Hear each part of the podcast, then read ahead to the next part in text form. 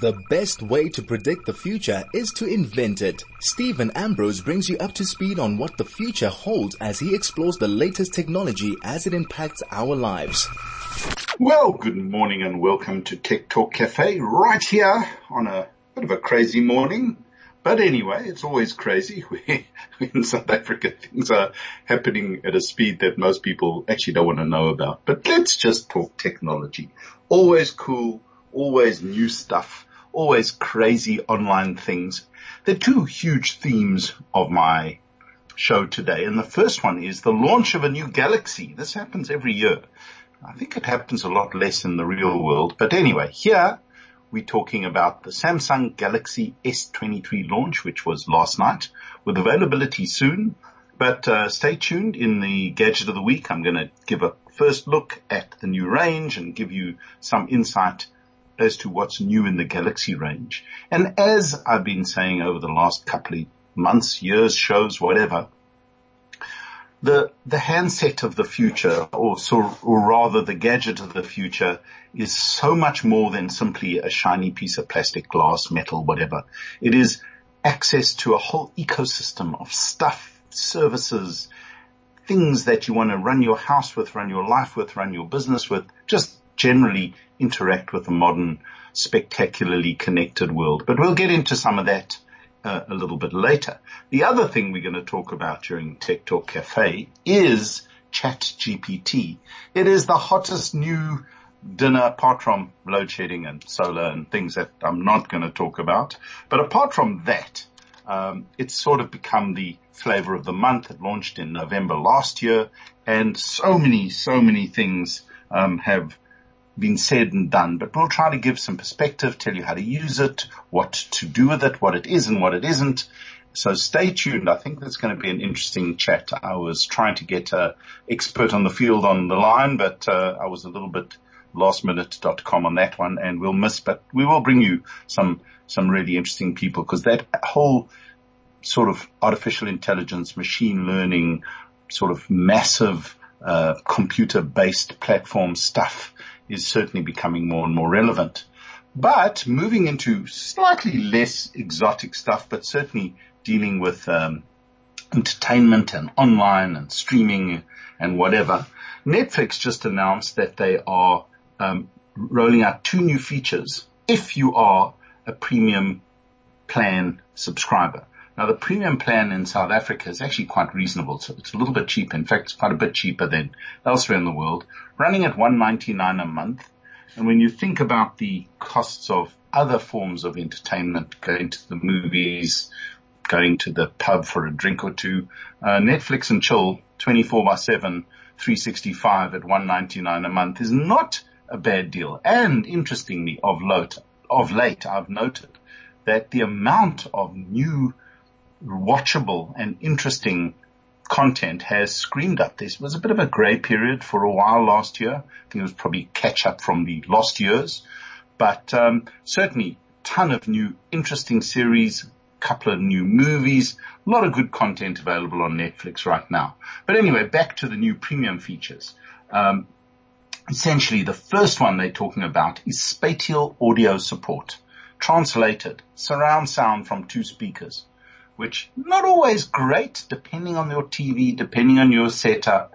Um, but what it does, it uses the software to manipulate the sound from stereo speakers to speakers, and it does create a virtual surround experience. Now I've played with this on a lot of different platforms. I haven't yet played with it on Netflix. I should have. It's actually been available in some shape or form with various things over the last little while.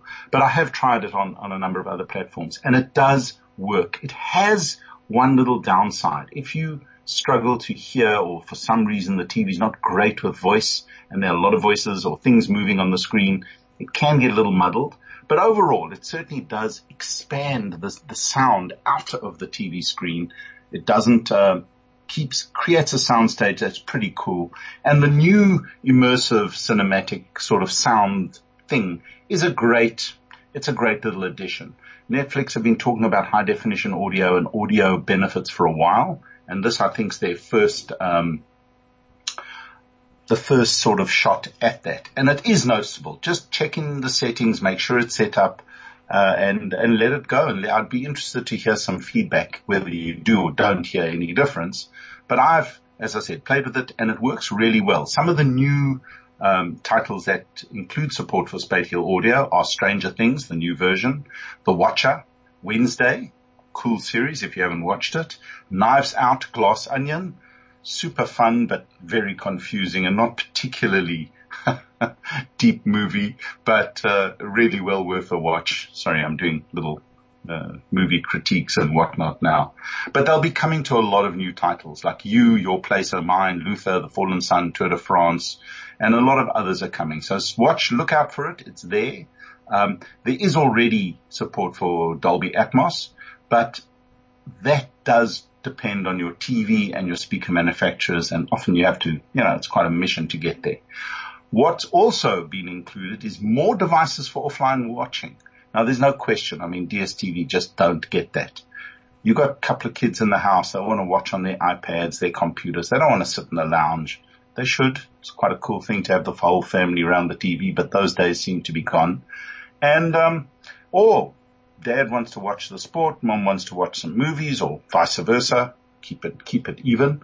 And they've upped the limit to six devices that you can download on and watch. Not one. DSTV take note. Not one, but uh, six. So that's pretty cool.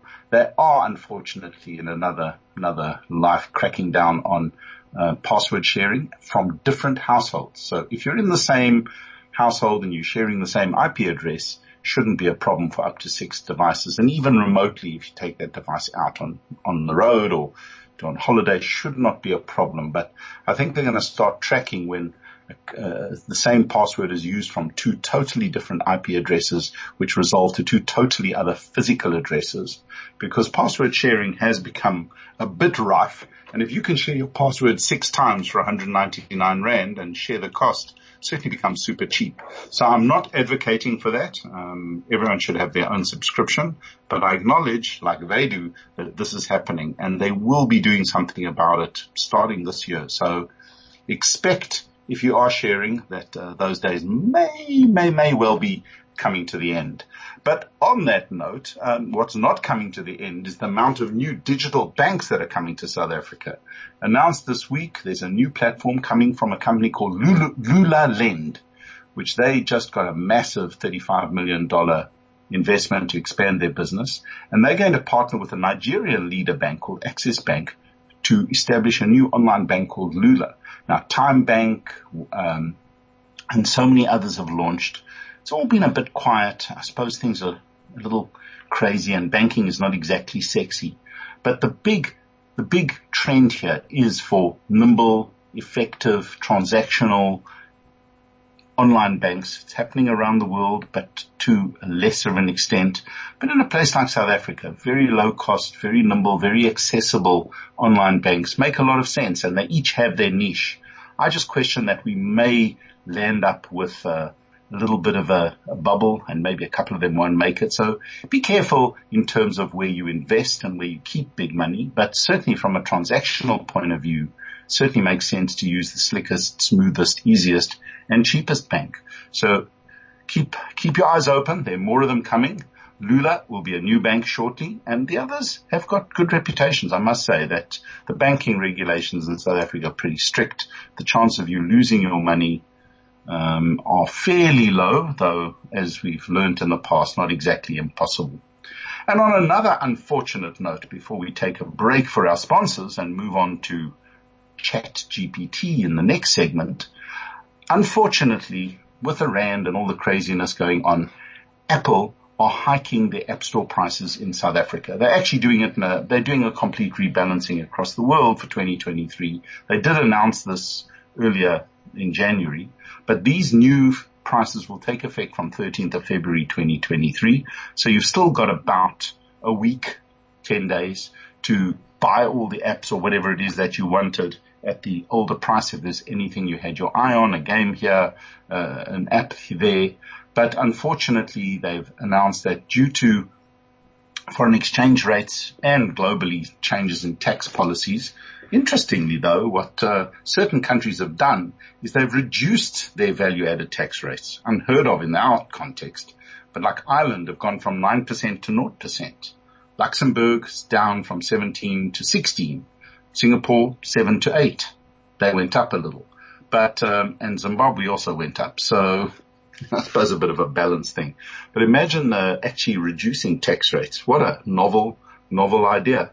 But um, on that note, as I said, um, go and get your latest apps if there's anything you had your eye on particularly. I don't think a lot of the differences will be huge, but you know it all adds up. And in the current time, in the current moment, uh, a couple of extra rand for a month for a subscription, or a couple of tens of extra rands for an app or something you want to buy outright can add up. And uh, every cent counts right now with everything screaming up and getting more expensive by the minute.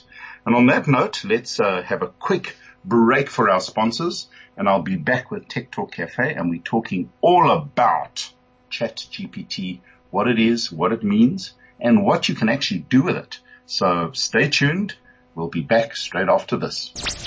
This is Tech Talk with Steven Ambrose on 101.9 Chai FM. Now moving on to the big sort of dinner chat discussion, TikTok madness and every social media going crazy with AI and chat GPT. Uh, a lot of people may have heard of it. A lot of people haven't heard of it, but essentially chat GPT, just to set the scene about what it is. It's simply a chatbot.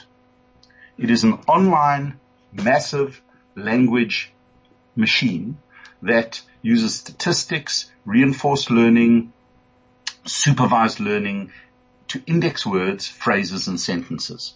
So there is no real intelligence in ChatGPT currently. However, the confluence of all the things I've been talking about for ages has really reached a point where you can interact currently using text, but for many cases you can use voice. There are people who are doing that as well.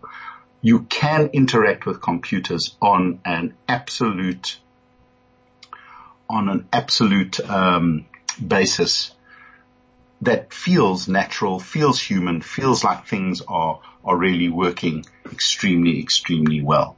So, um, just to give you a little, again, a little bit of background, the confluence of those things that really, really, really have changed is one, the sheer amount of data that has been accumulated across the world. That sort of data, as we digitalize everything from books to reading to video stuff, everything lands up online. You can't have a conference without posting most of the content online for future consumption. You can't have a meeting without posting a whole lot of stuff. Now a lot of it is private within the, the organization itself, but an absolute ton of it is online. No one releases any information, reports, anything to do unless it, it lands up on online. And that is where Google has played an unbelievable part in that space over the years. And Google has become the library of data globally. So anything that can be indexed, referenced, or understood is sitting in the sort of library of Google. Google is not the repository. The stuff doesn't sit in Google. Um, the stuff does not sit in ChatGPT. The stuff sits everywhere distributed across the internet globally. So there's repositories of data pretty much everywhere on every computer, on every database that's lying available to be used globally or sort of has an, a link to the general uh, internet.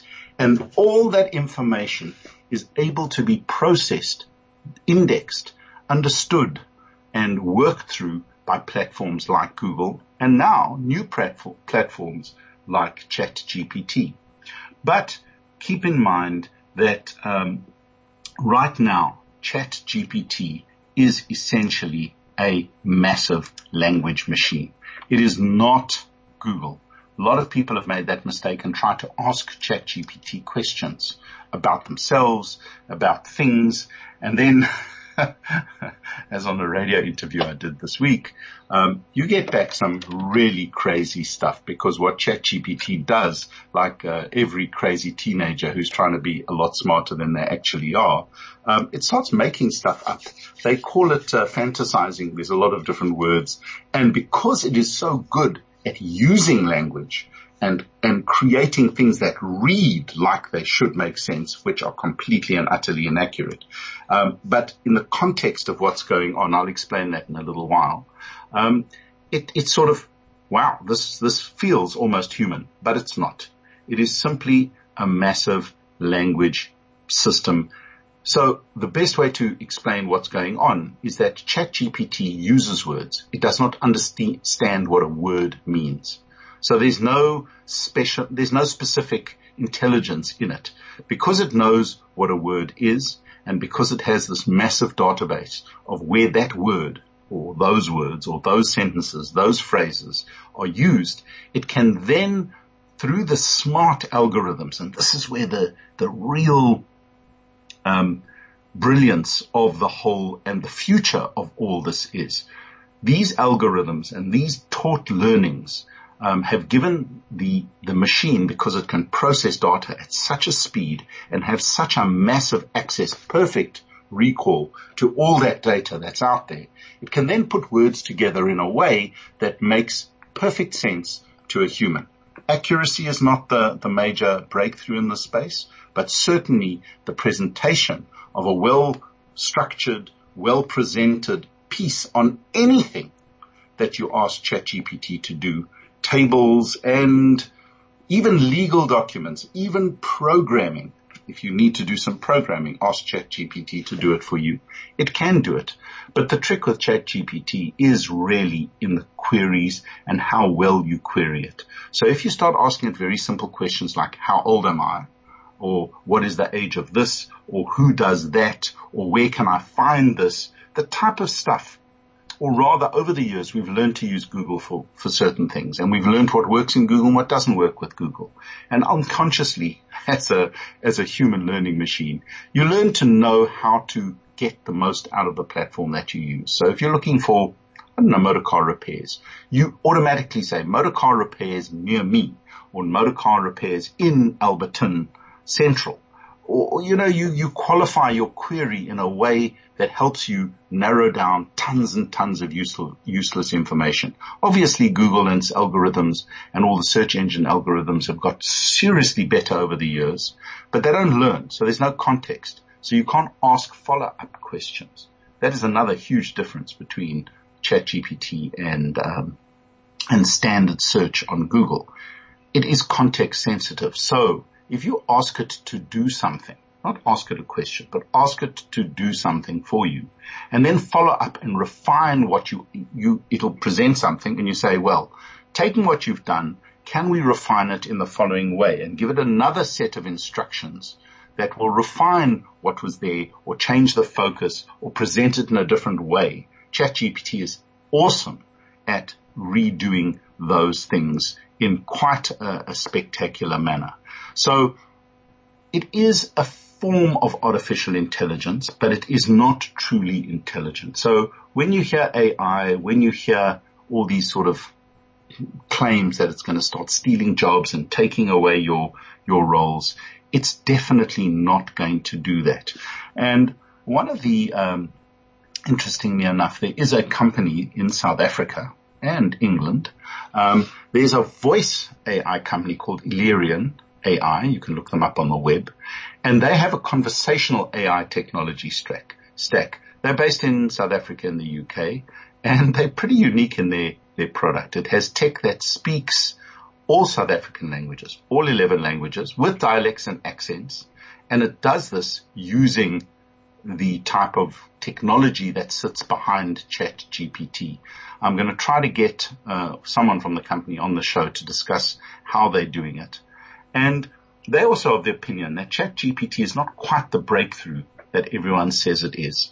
And as I've been explaining to you, it isn't um, right now a product that will end newsrooms. There's been a lot of chat that certain newsrooms are going to use ChatGPT to create news articles rather than um, people because essentially, um, it's, it's a structural problem. Human beings can take an enormous amount of diverse data from visual to auditory to memory to smell to all the senses that come in and join dots in a totally non-linear way. So you cannot know something and still be able to deal with it.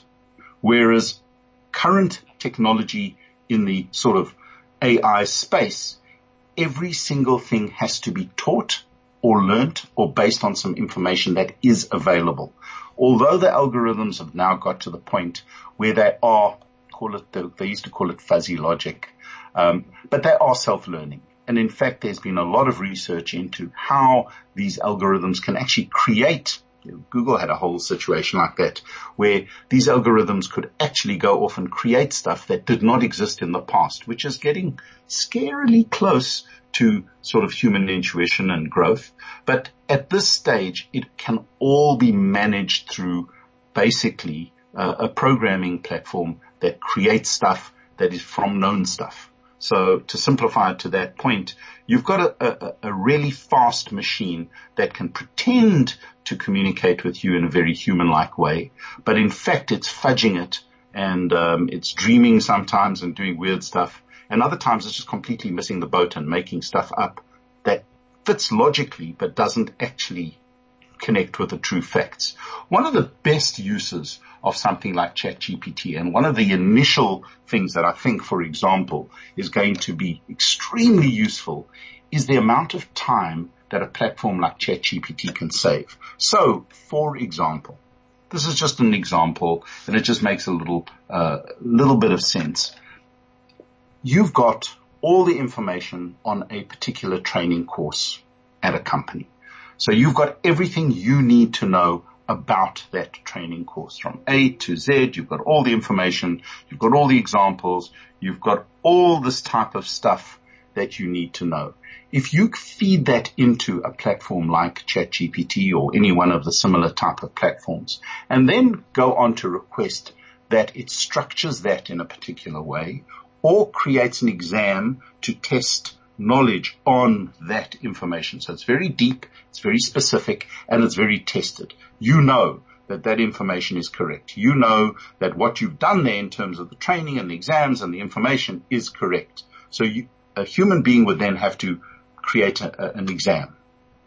A 50 page or 40 question exam to check someone's knowledge if they've gone through that information. It takes time. You could perhaps miss something. It's very, very human time and effort intensive.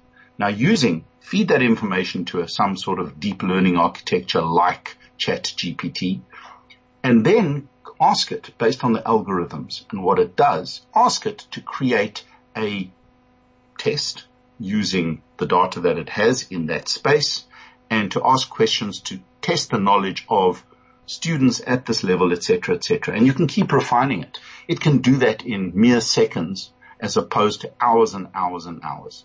However, the human being, the teacher who, or the subject matter expert who really understands that area would still have to go through and would and right now would still make uh, assumptions or check that the assumptions made by the platform are correct. But for the most part, what was a day long or a protracted amount of time to set up and create an exam can take a couple of hours big, big saving.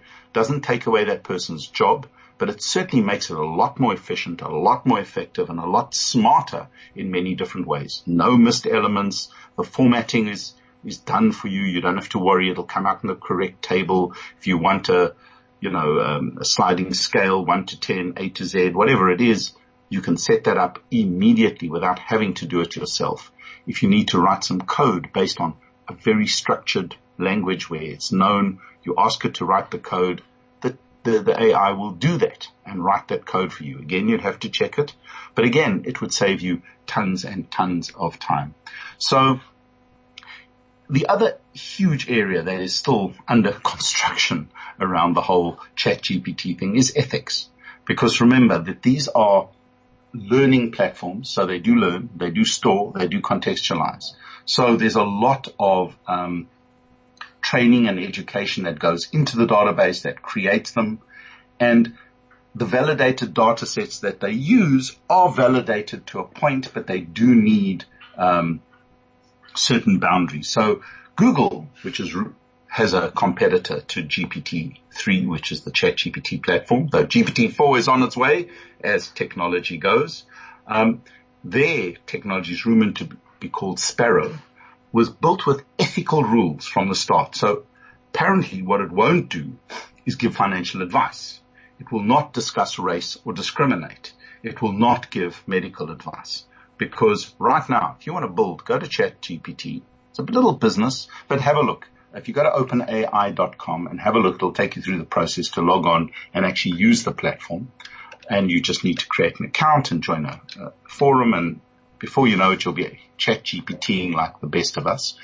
Um, that's an aside. Sorry, I didn't even mention that how you get on, but just go to openai.com and follow the instructions. It's pretty simple. But once you, you use that platform, you'll realize that there's stuff there that can actually be pretty scary in terms of what it does and doesn't do. But, uh, Microsoft, who is one of the biggest partners in uh, the whole OpenAI ChatGPT thing, is also working on the ethics of AI, stuff that it very carefully can't be used or should be used in the right context in the right way. So right now, um, a lot of this is still early days, but the benefit of these algorithms is that they are self-learning. In other words, we've reached the point in, in, in, in computer and sort of algorithmic based platforms where they can take a basic set of instructions and continually refine them within certain structures to become smarter and smarter and smarter and more contextually effective, adding more and more data all the time from many different sources so that the, the sort of gap between what is real and what isn't real, um, becomes slimmer and slimmer. Another thing, and I'm not going to talk much about it now, that there's been a ton of is AI generated pictures. So if you want, you can do a little Google on that as well. If you want to get some sort of photographs of yours fixed by the AI, there's a ton of that going on on the various social media platforms and all over the web. And they're pretty impressive. Some of them being used to generate almost photorealistic stuff. So there's a ton of, um, of stuff in that space too. So where is this all going? I can see our time is running away, but play with ChatGPT. Help it learn. The more people who use it, the better it's going to get. The smarter it'll become.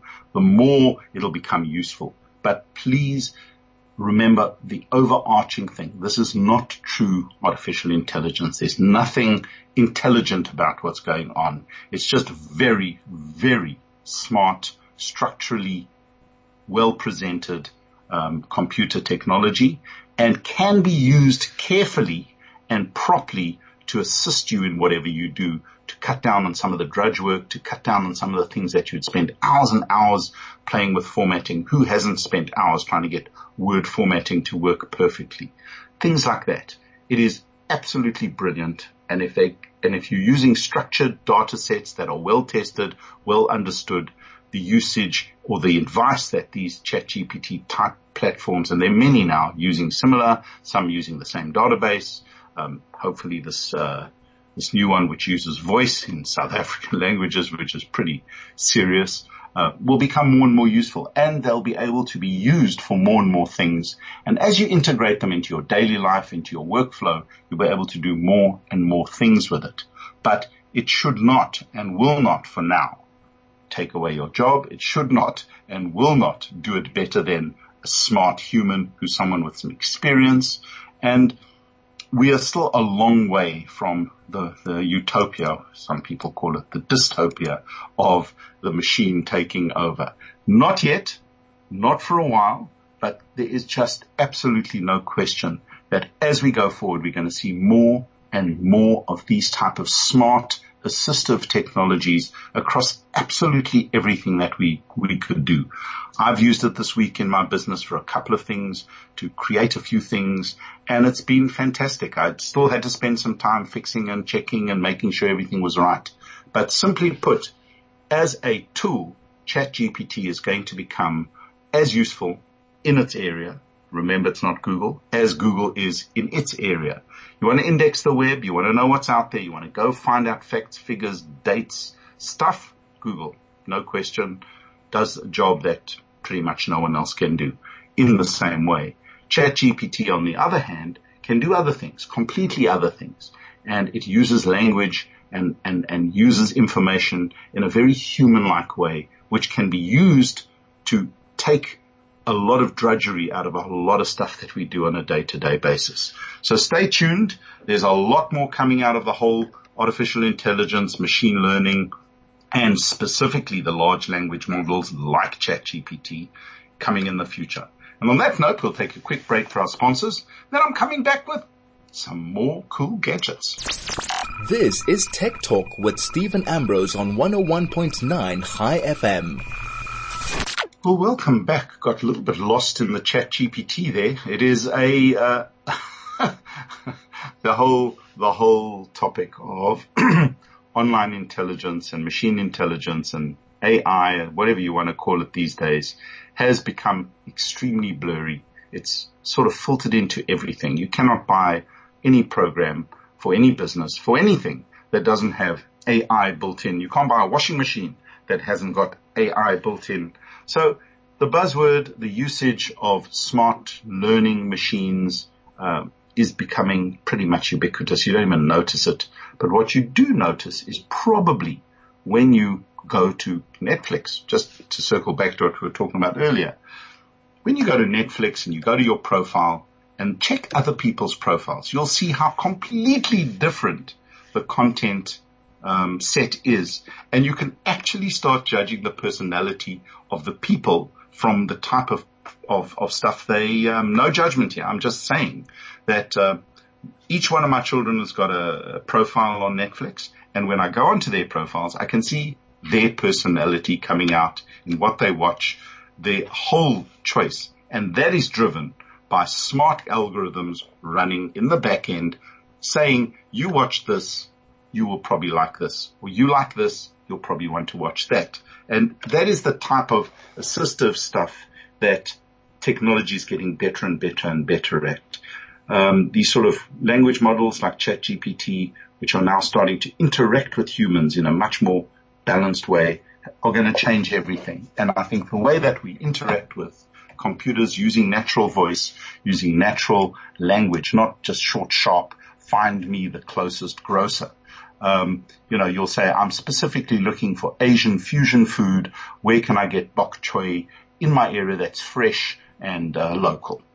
That's a whole, it, it, that actually does work quite well uh, in Google, but that style of interaction is definitely going to grow and change and so many, so many different things are going to come of that. So stay tuned.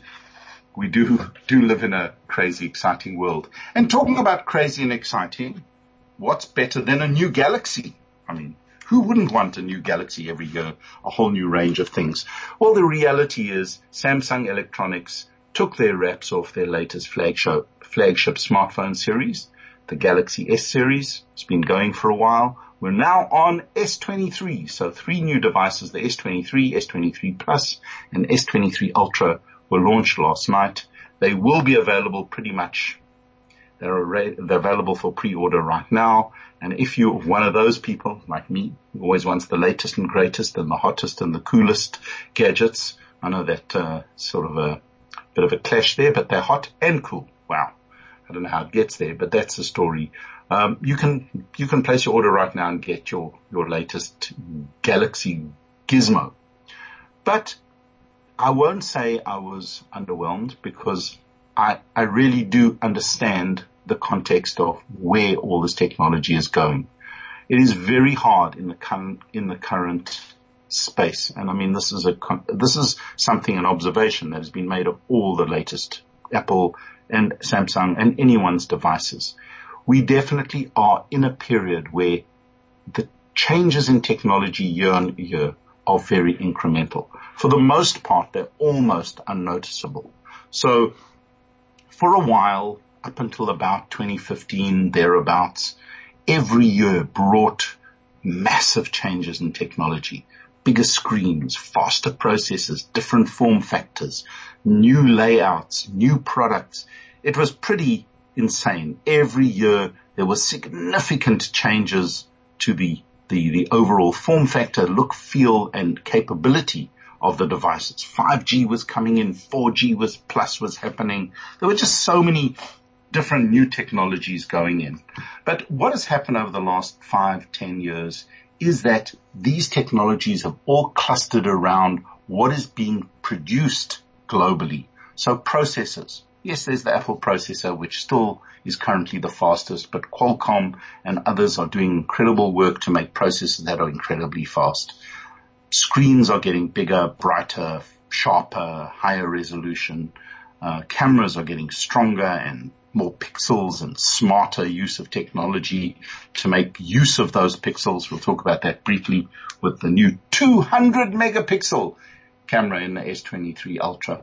But overall, the form factors look somewhat familiar. The corners get rounder uh, or sharper, or the screens get flatter or rounder. But generally, there seems to be a little bit of a, a fatigue in the newness of everything. So I'm not taking anything away from the new S23 launch. Samsung have been doing a lot of work in terms of how they refine and produce their product. Um, the new Exynos, the new range do not use the Exynos processors, which is the Samsung competitor to Qualcomm, though there's rumors they are busy readying a huge new range of Exynos that will take Qualcomm on down the road using three nanometer production capacity can't even begin to tell you how advanced that is, but just take it from me, that's pretty, pretty cool tech. But right now, all the models use the new, um, and especially updated Qualcomm, uh, processor. And there are some significantly serious upgrades within the new range. So just to, from a gadget point of view, now's not the time to upgrade your S22, but if you've got an S21 or below, the S23 is a pretty serious upgrade, both in the camera, both in the processor. They've got new 1700 nit screens, all three models. Um, what that means in simple layman terms is that they are super bright. Uh, in in sunlight, you'll never miss a beat. Watch or not watch a movie, no matter how bright it is.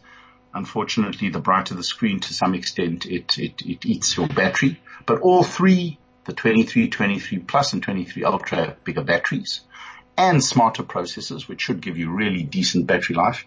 The S22 Plus had a moderate battery life, so I hope the new one is great. Uh, and the Ultra was good, but not sort of knock your socks off. Also, uh, Samsung announced that if um, you have a previous generation Samsung S range from the 10 upwards, I think, you get 10,000 trade-in assistant for their, yeah, Galaxy S10 up and qualifier.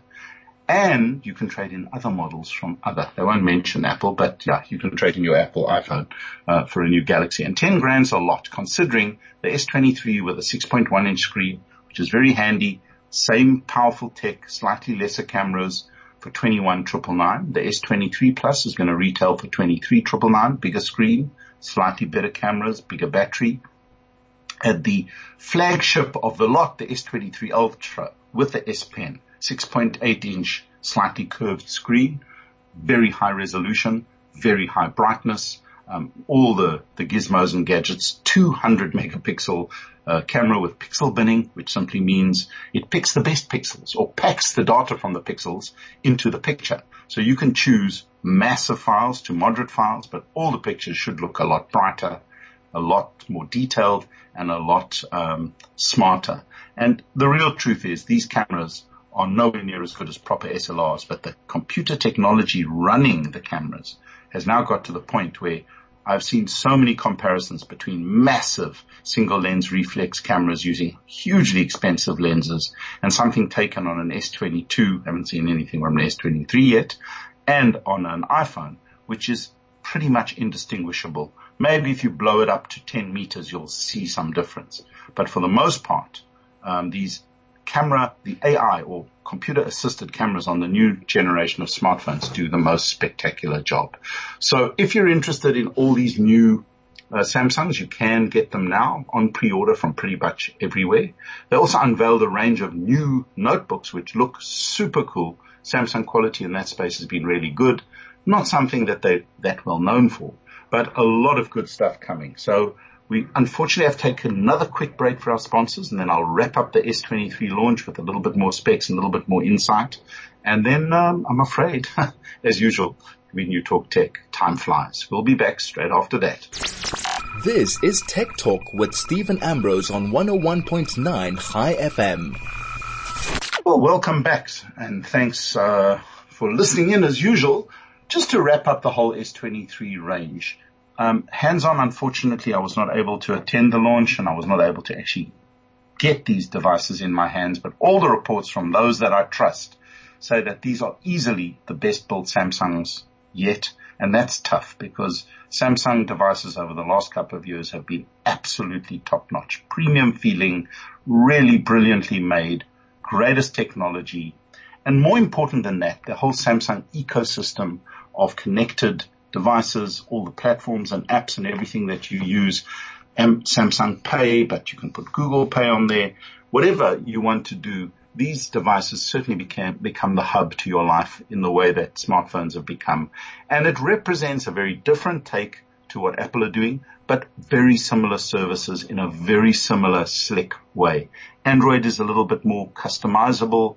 The geeks love it because you can do more funky stuff with Android, even with a Samsung. But for the average user, it is almost irrelevant which platform you choose. The same apps run, the same services run, the cameras are spectacular, uh, cloud services, storage, pictures, you name it, work exactly the same. So the pros of the new range, they do look new. They've rounded them out. They've cleaned them up. They feel great. The new Qualcomm Snapdragon 8 generation 2 processor certainly is up there with the best. There's no lag, super fast, super slick, easy to use. Um, and from the 23, which is small and easy to use, up to the 23 Ultra, which is huge and two-handed, no question, complete with the S Pen and all the gizmos that you want. They are extremely well positioned devices and the pricing unfortunately has gone up. It's the Rand. I don't know what the story there is and nothing we can do about it. But overall, these are really well presented phones, something or devices, something that as I say, if you've got a 22, maybe wait a year to upgrade, but anyone else, these make a significant, significant upgrade and the cameras look pretty awesome. A lot of effort's gone into that, the software and the platforms that run around the camera. Really spectacular stuff. And um, as usual, uh, I'll wait to get my review sample and give you some more detailed feedback. But I can tell you right now that Android has a new king, and that is Samsung and it is very competitive with uh, the Apple devices. Not that that matters in and of itself, depends on who you are and what you do, but no shame in owning the top um, uh, Android device from Samsung as it is no problem to own the one from Apple. But these are really great devices at competitive prices. There'll be good deals. You'll get lots and lots of different things from Samsung. They always do this every year when they launch and they're going to push really hard the market is a little tough out there. I realize that 30 grand for a phone trips off the tongue easily, but it's stupid money in the context. Knock 10 grand off for your old phone. Not a bad deal. And you've got a really compelling range of top notch Android phones with all the bits and pieces you would want. Generally 256 gig sells in South Africa as standard. And um, that's the story. So a brand new Galaxy, some really cool technology, some other new gizmos and gadgets from uh, Samsung, which we'll talk about in another show, and we'll update on all the latest news around AI and ChatGPT and computer aided everything, because that's our beat here on Tech Talk on Chai FM. And on that note, I've been told it's time to wrap up and say goodbye till next week, same place, same time. This is Steven Ambrose for Tech Talk on Chai FM.